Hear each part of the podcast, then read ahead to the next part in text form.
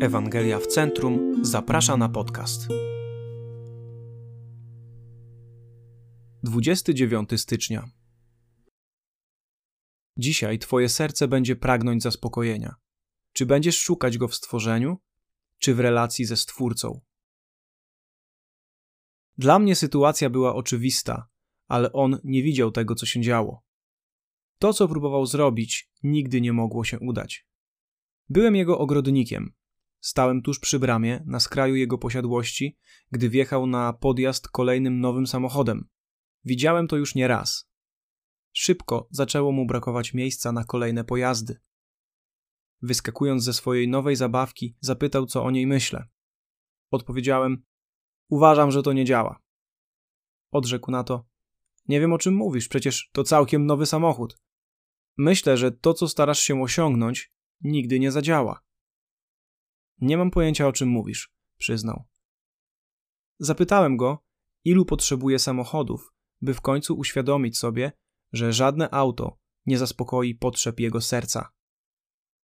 Rozczarowany odrzekł: A ty to potrafisz popsuć zabawę. I faktycznie, to była świetna okazja, by podzielić się z nim Ewangelią. Stworzony przez Boga świat bodźców dla naszego wzroku, zapachu, dotyku i smaku jest niesamowity i piękny. Wydaje się, że za każdym rogiem jest coś nowego i wspaniałego do odkrycia. Śpiew ptaka, zapach mięsa z grilla, wspaniałość górskiego szczytu, potęga wiatru, wdzięk łani, wzburzone morskie fale, piękno zachodu słońca i czułość pocałunku. Wszystkie te rzeczy na swój sposób są niesamowitymi wspaniałościami. Jest jednak coś, o czym zawsze musisz pamiętać, chłonąc te wszystkie oddziałujące na zmysły atrakcje. Stworzenie nie może zaspokoić Twojego serca. Ziemia nigdy po prostu nie stanie się Twoim zbawicielem. Gdy prosisz jakiś stworzony przez Boga obiekt, by zrobił coś, do czego nie został przeznaczony, otrzymujesz krótkotrwałe spełnienie i musisz sięgać po nie ciągle na nowo. Musisz to robić często, jednak zamiast osiągnąć pełnię i zadowolenie, stworzenie sprawia, że kończysz jako gruby, uzależniony i zadłużony człowiek.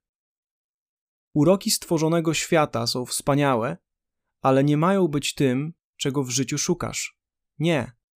Cała chwała stworzenia ma być jednym wielkim palcem wskazującym na chwałę Boga, który stworzył to wszystko i jako jedyny może obdarzyć cię życiem. Uwielbienie stworzenia nigdy nie stanie się ścieżką życia. Prowadzi w przeciwnym kierunku. Dzisiaj też oddasz czemuś swoje życie.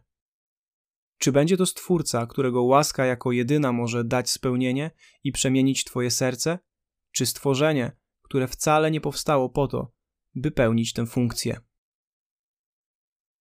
Dalsze rozważania i zachęta Księga Jeremiasza 10.